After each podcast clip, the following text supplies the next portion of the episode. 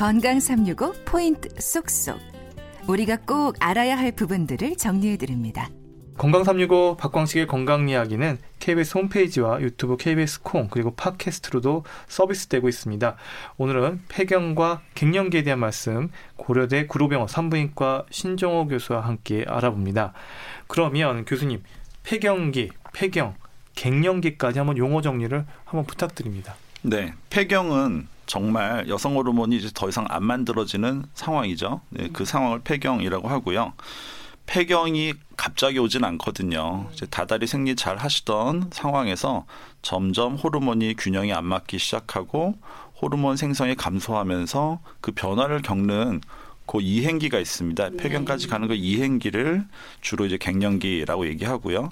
그, 그 폐경이 온 다음부터 한 1년까지를 갱년기라고 하고 있습니다. 네. 어. 그래서 그 이후 시기가 이제 완전 폐경기가 되는 거죠. 네. 어, 그러면 어떤 시점에서 병원을 가보는 게 좋아요? 불편하면 가보시는 게 좋죠. 네. 그리고 그 다음에 주기가 불규칙해진 게 어, 정말 그냥 폐경이 건강하게 오시면서 불규칙해지신 걸 수도 있는데 네. 다른 문제로 비정상적인 출혈일 수도 있거든요. 네. 근데 그거는 한번 검사를 해보시는 게 좋습니다. 그래서 이게 정상적으로 오는 과정인지 아니면 무슨 혹이나 이런 게 있어서 비정상적인 출혈이 있는 건지 그거는 검사해 보시기 전에는 구별이 어려우세요. 네. 아 그리고 이 증상들이 좀 어느 정도 공통점을 가지고 딱 정해진 시간에 나타나면 시기에 나타나면 좋겠는데 이게 사람마다 다 천차만별이라면서요. 이게 좀 어떤 증상들이 있는지도 조금 한번 정리를 해주시면서 어, 말씀 좀 부탁드립니다. 네, 제일 객관적인 거는 일단 생리 주기가 멀어지고 불규칙해지는 거죠. 그리고 주관적으로 느끼시는 거는 덥고 땀나고 이제 뭐 얼굴 화끈거리고 빨개지기도 하고 음. 그런 게 제일 이제 흔하고요. 그 다음에 또 흔한 문제가 잠을 잘 못 주무세요. 수면의 음. 질이 떨어지고 음. 그러면서 여기저기 관절이 불편하시기도 하고 그러면서 우울하거나 짜증나거나 네. 그러면서 대인 관계가 예전과 좀 달라지시고 네.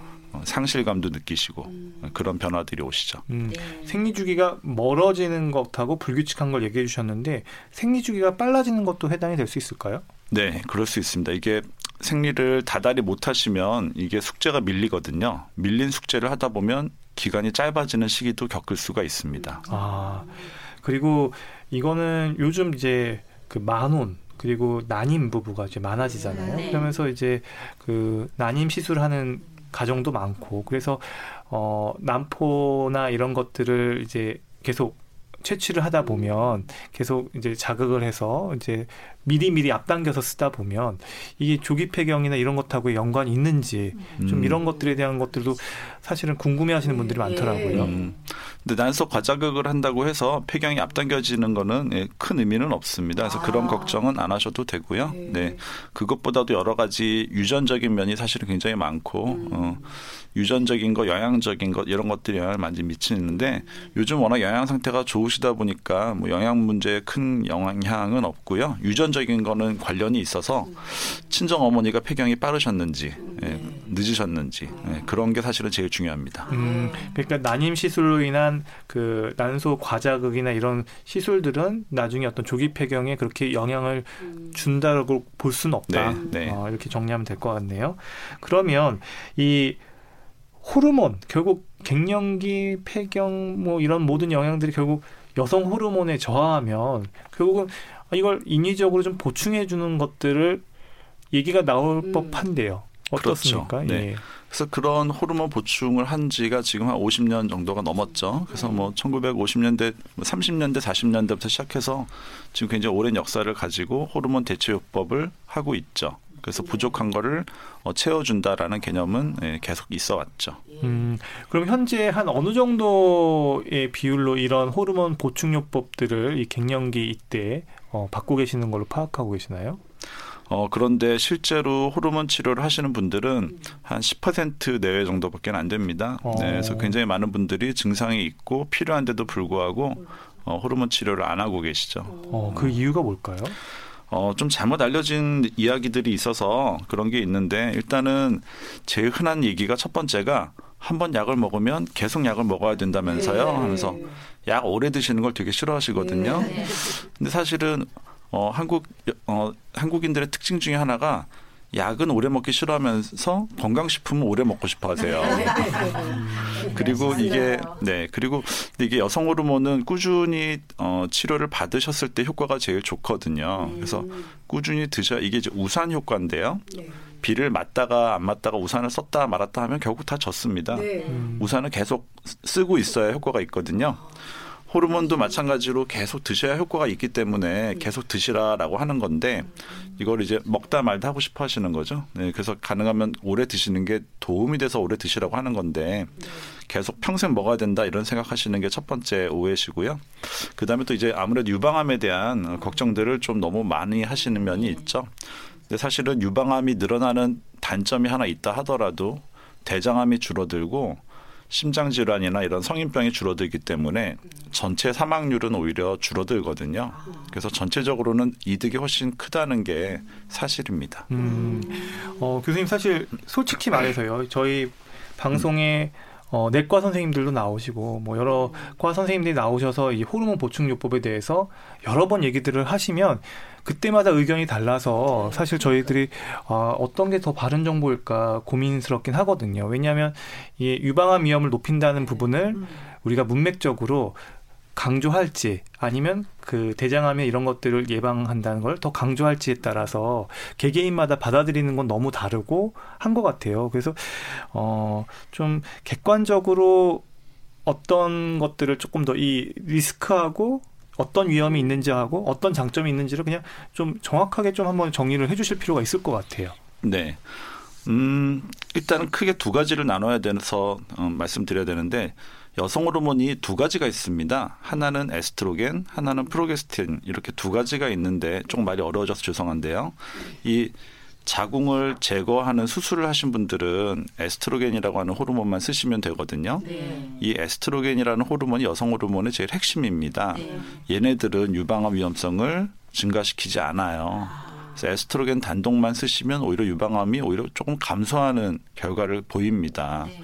그래서 여성 호르몬이라고 다 나쁜 게 아니고 에스트로겐 자궁이 수술을 해서 없으신 분들이 쓰시는 에스트로겐 단독 요법은 오히려 유방암에 안전합니다. 네. 문제가 되는 건 프로게스틴이라고 하는 호르몬인데요.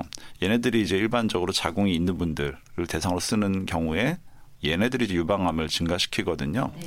근데 그 위험성이라는 게 한 천 명 중에 뭐 뭐3 명 정도의 그 확률인데요. 사실은 유방암이 증가는 하더라도 대부분 조기에 발견이 돼서 예. 유방암은 또 요즘에 완치율이 95% 가까이 되기 때문에 네. 이제 그런 어, 면이 있고요.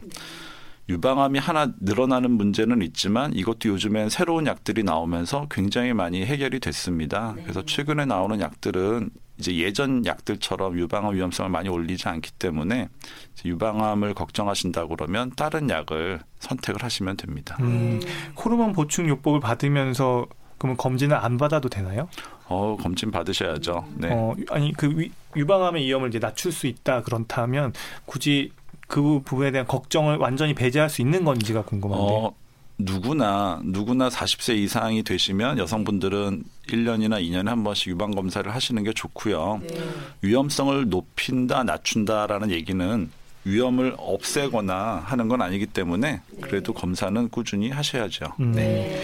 그러면 이 호르몬 보충요법을 계속 우리가 이런 위험을 얘기도 하지만 사실은 이게 어떤 분들에게는 꼭 도움이 되는 부분들이 있기 때문에 지금 우리가 이렇게 좀 어떤 이슈가 되고 논란이 되는 것 같거든요. 호르몬 보충요법이 반드시 조금 쓰면은 기대 효과가 좋은 사람들 어떤 분들일까요? 일단은 증상이 심한 분들일수록 드시는 게 좋습니다. 아, 네. 어, 제일 이제 호르몬 썼을 때 제일 큰 장점이 심혈관 질환들을 예방해 줄 수 있다. 어, 고혈압이나 당뇨 이런 심장 질환들을 예방할 수 있다라는 게 장점인데요. 이런 효과는 안면홍조 같은 증상이 심한 분들일수록 더 위험을 낮추는 걸로 알려져 있습니다. 네. 결과가 그렇기 때문에 증상이 심한 분들일수록 얻을 수 있는 이득이 크고요. 그리고 이 증상이 심한 분들은 굉장히 심하시거든요. 네. 그래서 이거를 그냥 주변에서 가볍게 지나가신 분들이 아유 뭐 그 정도 가지고 그래 조금만 참으면 돼라고 얘기하시면 안 돼요. 네. 이게 본인이 가벼우신 분도 있지만 네. 굉장히 오랫동안 심하게 겪는 분들이 있고요. 85세가 돼도 10%는 굉장히 심하게 고생하시거든요. 네. 그래서 이게 뭐 2, 3년 고생하고 끝나는 문제가 아니고 평균적으로는 7.5년, 그 길게는 85세가 돼도 10%의 여성은 고생을 하시기 때문에 그냥 무작정 참으라고 하실 문제가 아니죠. 어. 음, 그러니까 삶의 질을 고려했을 때는 호르몬 보충요법도 전문의하고 상담을 네. 통해서 한번 고려해 볼 필요가 있다. 이렇게 한번 정리하면 될 것 같고요. 그러면 유방암이 이미 기왕력이 있는 분들, 자궁 내막암이나 어떤 여성 호르몬의 영향을 받는 암들의 병력이 있는 분들은 뭐 어떻게 이 폐경기를 나면 좋습니까? 이 호르몬 보충요법을 이런 경우에는 좀 하기가 어려울 것 같은데요. 네. 그래서 어 절대적인 금기증이라고 할 수 있는 게 어, 간 질환이 심한 분들은 호르몬을 쓰기가 어렵고요. 그 다음에 유방암이나 자궁 내막암 과거력이 있었던 분들은 쓰기가 어려운데 자궁 내막암은 초기였던 분들은 쓰실 수가 있습니다. 근데 이제 중기 후기였던 분들은 쓰기가 어렵고 유방암이었던 분들은 쓰기가 어렵죠. 이제 그래서 그런 분들은 사실 지금 여러 가지 다른 약들도 있기는 한데 여성 호르몬만큼 효과적인 약은 아직 없고요. 지금 최근에 개발 중인 약이 있어서 한 몇 년 지나면 예, 그런 분들에게도 또 호르몬 말고 다른 약이 나올 것 같습니다. 음, 그리고 이 호르몬 보충요법 방송 들으시는 예를 들어서 60대 어르신이나 70대 어르신이 지금 내가 써봐도 좋겠냐 물으신다면 어떻게 답변이 될까요? 네, 안타깝게도 이게 때가 있어서요. 어, 제가 아까 우산 말씀드렸잖아요. 이게 다 비 맞아서 젖은 다음엔 우산을 써보셔도. 네, 효과가 별 효과가 없으세요. 그러니까 이거는 몸이 젖기 전에 쓰셔야 되거든요. 우산 효과를 생각하시면 되는데 그래서 폐경이 되고 나서 10년 이내에 60이 되기 전에 사용을 시작하셔야 이런 심혈관계 위험을 낮추는 효과를 보실 수가 있습니다. 네. 그래서 60세 이후에 쓰신다면 어, 안면 홍조를 경감시키는 그 증상을 낮추는 효과는 있지만 사망률을 낮추거나 이런 질환의 발생을 낮추는 효과는 보기가 어려우세요. 음, 이게 어, 써야 되는 시기가 따로 있군요. 아, 그리고 이 갱년기 증상 이 정말 이게 두렵고 힘들지만 호르몬 보충요법은 받고 싶지 않다는 분도 계실 수 있을 것 같아요. 그럴 때 어, 산부인과 전문의 선생님들께서는 또 어떤 대안으로 환자분들한테 얘기를 해주실 수 있는지도 궁금하고요. 네. 사실 폐경기 증상이 정말 호르몬의 영향일 수도 있지만 아까 증상 들어보면 약간 우울증하고도 좀 겹쳐 있는 것 같기도 하거든요. 이럴 때 좀 보완적으로 또 환자분들한테 어떻게 케어를 해주시는지도 궁금합니다. 네. 그 예전에는 이제 적절한 운동을 권한 경우들이 많았는데 사실 거기에 대해서 대규모 연구를 해봤더니 운동을 하는 게 갱년기 증상을 완화시키는 효과는 없더라. 어, 그래서 운동한다고 해결되는 거는 아니다라는 거고요. 그다음에 뭐 여러 가지 건강식품들을 또 이제 섭취를 하시는 경우들이 있는데 이 건강식품들이 이제 너무 오래 드시게 되면 자궁을 자극을 해서 출혈을 만들거나 하는 경우가 있기 때문에 너무 오래 드시는 건 또 문제가 될 수가 있고요. 그나마 현실적인 약 방법 중에 하나는 우울증 약을 쓰시는 게 이 안면 홍조를 좀 경감시키는 그런 계통의 우울증 약이 있습니다. 그래서 그런 약을 드시는 정도의 방법이 있습니다. 음, 그리고 하나 더 궁금한 거는 이렇게 여성분이 이 폐경으로 인한 고민과 이런 증상들이 있을 때, 어, 남성분들은 남편인 분들은 어떻게 도와줄 수 있을까요? 뭐 부부 관계를도 그렇고요. 좀 이런 실질적인 남자들에게 좀 조언을 해줄 수 있을까요? 일단 조심하셔야죠. 예, 예. 네, 그 시기가 되면 조심하셔야 되고 더 배려해 주셔야 되고, 네, 그 상실감, 우울감이 굉장히 크기 때문에요. 네, 그걸 제일 그래도 지, 지, 지지해 주실 수 있는 게 가까운 가족분들, 남편들이기 때문에 남편과 자식분들 모두, 자녀분들 모두 어, 어머니가 겪는 상실감에 대해서 지지해 주실 필요가 있습니다. 아, 정말 그 한 여성으로서 그런 상실감에 대해서 좀 공감하며 지지해 주는 부분들이 필요할 것 같습니다.